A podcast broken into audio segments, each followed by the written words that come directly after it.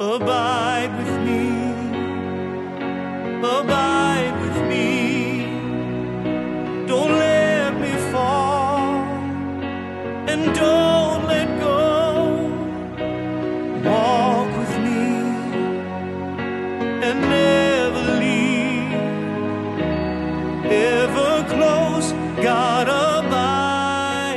to the Influencers Network. Uh, this is our podcast that we put out on the airwaves. Uh, my name is Brian Craig. I'm the executive director. I'll be your host today, and we have our founder, Rocky Fleming, here with me as well. And we're just enjoying uh, talking about different uh, aspects of the journey process, uh, about our influencers ministry, some of the life stories we've seen, and and just want to share with the rest of you guys out there everything we're seeing because we get to see so many neat things here at the home office, and we want to share them with you. Uh, so welcome, Rocky. Glad to be here. And uh, today, uh, today we want to talk a little bit about the DNA of the journey process. We've we've talked a little bit about the history in one of our prior podcasts, and kind of what evolved out of this abiding message. And we want to talk a little bit about this process that you kind of felt like was downloaded to you from God in that first journey group, right? And, Yeah. so let's just kind of talk about Rocky some of the, the key points of non-negotiables, if you will, at least from our viewpoint of, of because God gave it to you in this manner, and we've seen it work over and over again. Let's talk about those things. Well, I think that uh, there, the question is why, what, and how. And uh, why we're doing this is because we feel that when Jesus says, go and make disciples, he was talking to us. And uh, then we have to ask the question well, how does he define a, a disciple? Because there seems to be um, a lot of different discipleship courses out there, but the question is, are they producing a disciple based on how Jesus would define a disciple? And so when I began looking at that, I started to realize that there was something missing. I think that we have a lot of people that have head knowledge, uh, but there's something missing in the heart. And that was the thing that was that took me down the path that I did as far as the journey was concerned. I think I'd mentioned that I had been involved with various discipleship programs for years. And they were good programs and they were good disciplines, but what was missing was uh, the sustainability of it in the person's life. And as I began to inquire the Lord of that, uh, I felt that He clearly said to me that what was missing is that we're not connecting our hearts with His heart. Because discipleship is an inside out transformation versus an outside in. And to punctuate that, he told me, he says, the Pharisees would have got that one if, if that was the deal, because they really did all the work of an outside in, but it didn't transform their heart. And the Lord began speaking to me about my own walk first, Brian, and that is about my connection, my love relationship with, with Him. Then I began to see the process of transformation occur. I began to understand that the scriptures and thoughts that that I had read for years, um, well, I, I had the knowledge, but they had not transferred into my heart. There was a disconnect there. And as I began to journal through those scriptures, as I began to make application of those scriptures, I, I actually found that, that, that God was speaking to me with a voice, and it, and it was in those scriptures. And of course, the Holy Spirit speaks to us, but His voice always sounds like Scripture. And if it's not, then we need to be very careful. But as I began to look at my own uh, self feeding, and that's the key here self feeding, I began to understand that, that I think that was what was missing with most Christian men. Is that most of the information they had about God was second or third or fourth hand they had not really gotten a real good concept of God. Therefore, they some of it was skewed. So one of the things that, that the Lord had me do in, in, when He downloaded the journey was to understand the thought process, and that is that if our objective, and that's what the what is here, what are we trying to do? Our objective is to try to get a man, and now women as well, because women are getting into this big time. Sometimes families too are in it. But if our objective is to get them into close proximity with Christ, then everything needs to work toward that, doesn't it? Our mission is to get someone in close proximity with Christ. It's not a mission of discipleship for knowledge alone. It's discipleship to build a relationship. That's our objective. So the first thing we had to do is we had to back it down and say, well, what do you believe about the relational God that has presented himself to us? Do you think he is a God that wound this thing up like a clock and backed away and just let it, you know, go over wherever it will? Because some people do believe that, you know. Uh, do you think that God is not involved at all with the details of your life? Because uh, there's some people that believe that as well. Uh, or do you believe that you do think He's a personable God, but you haven't yet learned how to come into that relationship?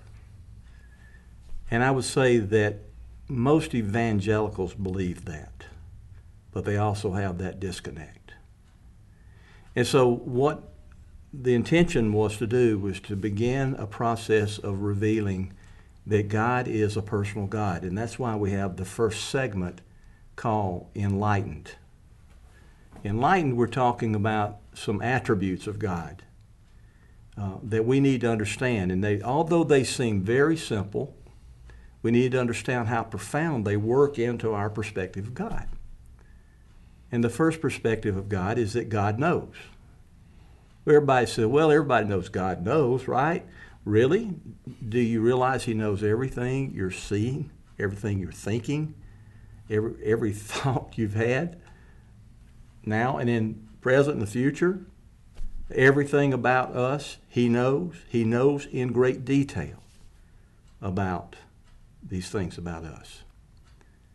And when we begin to understand that He is an all knowing God and we start to really grasp that, that changes our perspective of Him. The first perspective that goes is He's not distant, that He is ever present. So if we're going to have a personal God and know He's a personal God, we need to know He's with us. So that's the first thing we do, build that foundation.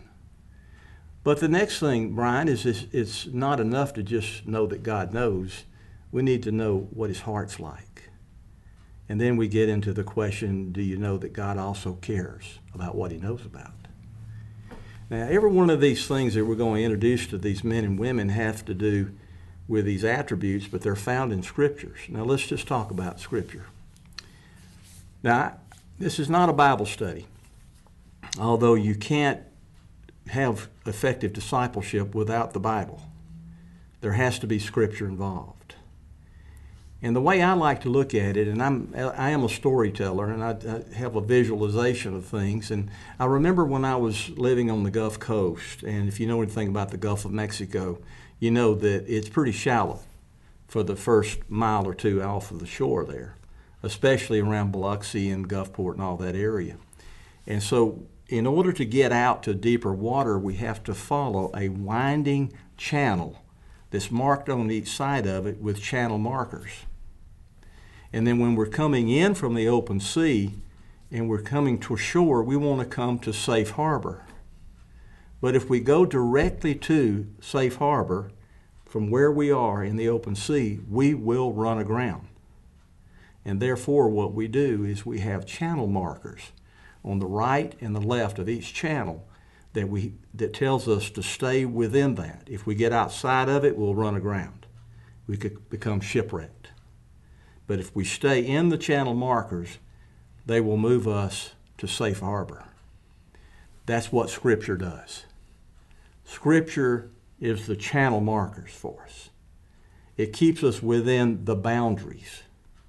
And discipleship needs to have boundaries. It can't be based on philosophy because everybody has philosophy. It has to be based on theology. But theology is not the end. It doesn't stop just with knowledge. The theology delivers us to the safe harbor, which is close proximity with Christ. Does that make sense to you? Mm-hmm. Sure. So the third segment uh, of the enlightened uh, series, or the, the, the third attribute, is that not only does God know and God cares, but God is willing. God is willing to be involved with those things He knows and cares about in our life. And the final thing is that God is able. God is able to do something about what He's willing to do something about, about something He knows and something He cares about. And so when a man or woman begins to understand these attributes of God, then it opens their heart, not just their knowledge, because they already knew most of that if they've done any kind of Bible study and sat under some good preachers. They're going to say those things. But what they do is they take that to heart now. And they begin to process life differently. And they begin to see challenges differently. And they begin to see hope differently. And they're encouraged to know that they have a God like that, that loves them like that, and that it knows them in details, even before they were ever born, how they were intricately wrought in their mother's womb. That's what Psalms 139 says about it. And so that's the first foundation that we build, and that is that about God, the attributes of God. Let me just stop you for one second, Rocky. So, how do you think those things get in their heart? You know, it's it's we have the group meetings where you meet either every other week or every week, and and it could look like a Bible study if you weren't too sure what you were looking at. Mm-hmm. But but there's a little something different there in the. It's we always say the journey's not that meeting. It's really what they're doing Yeah. with the Lord one on one. And and I know one of the foundational things, which is part of our DNA, is journaling. Right. Let's talk. Just stop for a second. Talk about that a little bit because that's, from my experience and a lot of other men that I've seen and women, that's how you get the scriptures into your heart. Mm-hmm. So talk about journaling a little bit. Well, I- it- it's so important that we uh, we start showing them how to journal the first session, where we introduce a little acronym called STAR, S T A R, which means the scripture that you've read, the thought that's been conveyed, the application or personal application that you make of that thought and scripture, and your response. That's the R. Now, what we're doing is we're not only teaching them how to find answers in Scripture, but remember now, it's not a mind thing, it's not a head thing, it's a heart thing. Now, here's what bridges. This is the one thing that bridges from the head to the heart, and that's personal application. When we began seeing a Scripture and it's speaking to our particular need or our particular challenge, or our particular question, then all of a sudden we began to see why God's talking to me. And then what do you do in a good conversation? Is it a monologue is it a dialogue? It has to be I speak to you and you listen and you speak to me and I listen. And that's the way we're trying to connect people with a conversation with God that through Scripture, God is talking to them and we're listening and we're making application. And in prayer, we're speaking back to Him that I hear what you're talking about, I hear what you're saying to me, I receive the comfort, I receive the teaching, and I receive the instruction. Because a reply oftentimes requires a response as well. So this is what we're trying to do. We're trying to create that, and the journaling is is an essential part because what we're doing is we're trying to keep, keep uh, help people learn how to self-feed. You know, the reason why I believe that uh, the the many men that are being picked off, Christian men in churches, families being broken up, right and left, is because I believe that by and large Christian men in America are spiritually anemic. Uh, they spend more time watching ball games than they ever uh, give to listening uh, about uh, even preaching or, or studying the Bible or anything. That's the least involved thing they do. And yet it's the most important thing they do. Now, I can't reverse that immediately because I was a football player and I was a, you know, I always loved it myself. And it's, it's fun to be out there and it's fun watching it. And sometimes having to spend time before the Lord is not necessarily fun, but it's good. And I have found that the more I do it and the more other men do it, the hungrier they get. The, it, it stimulates their appetite. And so with journaling, it's the same way. When they, they start, it's often kind of challenging and it's, it's difficult to them, but they stay with it. And they stumble through it, and before long, they find a, a gold nugget. And when they get that nugget, it, it just, just goes to their heart. And they're enthusiastic, and guess what happens? They bring it to their group. Now, guess what happens with their group? They're saying, well, Bill found something in that scripture. Why didn't I find it? Well, let's look and see if there's something else for you. And so the point being is that it creates a dynamic which is part of the journey, and that is we are, are going on this journey together. We help each other get there. And when we see somebody that's self feeding and gain, gaining great insight, that makes us hungry. It makes us want to go and find it. And that's, that's the group dynamic you have in a journey. Yeah, I, I think in one of my first groups, Rocky, you told me that it's like a treasure hunt, Mm-hmm. but you said the difference is the treasure wants to be found. Yes, and it gives us he gives us really good signposts along the way if we'll read them. Yeah, and it's just a bunch of treasure hunters out coming and bringing their treasures into the group meeting, and, and it's fun to hear that and see that and see That's what right. guys are finding on their own. A lot of times they learn more from their fellow participants than they do from the guides. Oh yeah, oh yeah. And again, you said it before, and that is that the journey is not when we meet; it's between when we meet. It's when we have that intimate connection with Christ. Now, let me go back to something. Because I believe this is true, and this is why the journey. I believe that true biblical transformation in a man and woman's life will occur only one way, and that is by that person being in close proximity with Christ. Now, if that is true, and I do believe it's true, and I think it's proven to be true, then our mission is to get someone in proximity with Him, not just give them knowledge. And so, with the enlightened segment out of the way, we've built a foundation to help them understand that God is a personal God, and He, and he wants you to come into this relationship with Him on a deeper way. So, the bottom line is how do we get there? Now, this is what Jesus did. When he opened the door for me in John 15, when he said, You must abide in me, and I in you to bear fruit, for apart from me you will not bear fruit. Then I came to understand that I was laboring to be a, a good Christian and to do good things, but I was missing the most important thing, the most important connection, the lifeblood. I was missing it.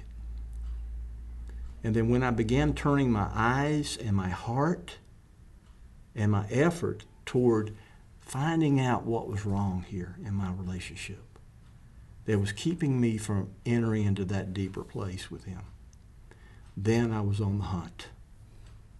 Then I could see that I was making giant steps toward the right direction. Now, the second segment that we have in the journey is called Enabled. And it's, and, and it's appropriately titled that way because enabled means it enables us to be the men and women God wants us to be. Uh, it enables the relationship with Him like He has designed and given us. It enables our spiritual gifts to be triggered and, uh, and made powerful because it enables the fruit and the Spirit in our life. So it's appropriately named and enabled. And in that, I would say that what we have done now is we've gone into the heart of the journey. Because enabled is about abiding in Christ, what it looks like, who the Holy Spirit is, uh, some misconceptions about Him, trying to get some true biblical information on Him, and then begin to look at how the fruit of the Spirit which is the Christ like characteristics that are mentioned in Galatians 5. How they actually are a part of that fruit of abiding that Jesus spoke of. And how the fruit of the Spirit enables the gifts of the Spirit because the gifts of the Spirit will stay ineffective. That's what uh, 1 Corinthians 13 talk, this speaks about. Paul speaks about that, how they're ineffective without love, which is a fruit of the Spirit. And so, little by little, these men began to understand the frustration they've had. Then they also understand the invitation they have and been given. And, and then they understand the, the steps toward this abiding, intimate relationship with Jesus Christ that they've been given. And uh, now they can take advantage of it. And then we finally wrap up the journey, the third segment. Now we're starting to speak about stewardship. And when we're talking about stewardship, we're talking about the stewardship of their life, the stewardship of their spiritual gifts, the stewardship of their opportunity. In other words, to live out in their world around them that which is going on inside them. And that's where they bear fruit and become laborers. The, the very people that Jesus said, pray for. Because the harvest is great, but the laborers are few. And we're seeing laborers raised up because they're learning to abide in Christ. They're responding to his invitation to come and come close. And that's what we're trying to do, is we're just trying to help them get there. Great, great. Well, I think that we're going to uh, probably have multiple podcasts to talk about this DNA deal because we it's important for people to understand what this is and what it's not, um, because people just tend to throw things into the box of what they know, and and so. Uh, we're going to probably uh, in our next podcast we will continue this conversation about DNA, and I, I think we'll we you kind of uh, unpacked a little bit of the process, and I think we'll get into a little bit more of the process and, and things about the process that we would call DNA, mm-hmm. like maybe being Holy Spirit led and some of the things that we teach our guides and how to guide a group, but. Uh, hopefully, they're starting to kind of catch that a little bit, even our even our current journey journey people as well. But uh, Again, we're going to keep these uh, podcasts going and coming up with new topics and uh, new conversations. And uh, but we have a, something that we came up with. We thought that it would be good if uh, you guys have questions out there and you'd like to submit a question that we could address in a in a future podcast. We've created a website, podcast questions at influencers.org. And uh, if you send us an email, we will uh, keep these uh, questions and we'll we'll build these into our future podcasts and try to answer your questions the best we can. So if anyone out there has a, a topic they'd like to see us tackle, uh, just send an email to podcastquestions at influencers.org. Our, our website is influencers.org if you'd like to learn more about the process, if you learn learn more about how to start a journey group. Uh, we have videos, we have resources, and uh, we'd love to help you get journey groups started in your city if, if you're hearing this podcast and you don't have journey groups there. So, anyway, again, I'm Brian Craig. I'm the executive director, uh, and I'm here to help you and and I'm here to resource you the best I can. So, we uh, look forward to talking to you again on the next podcast, but uh, have a blessed day.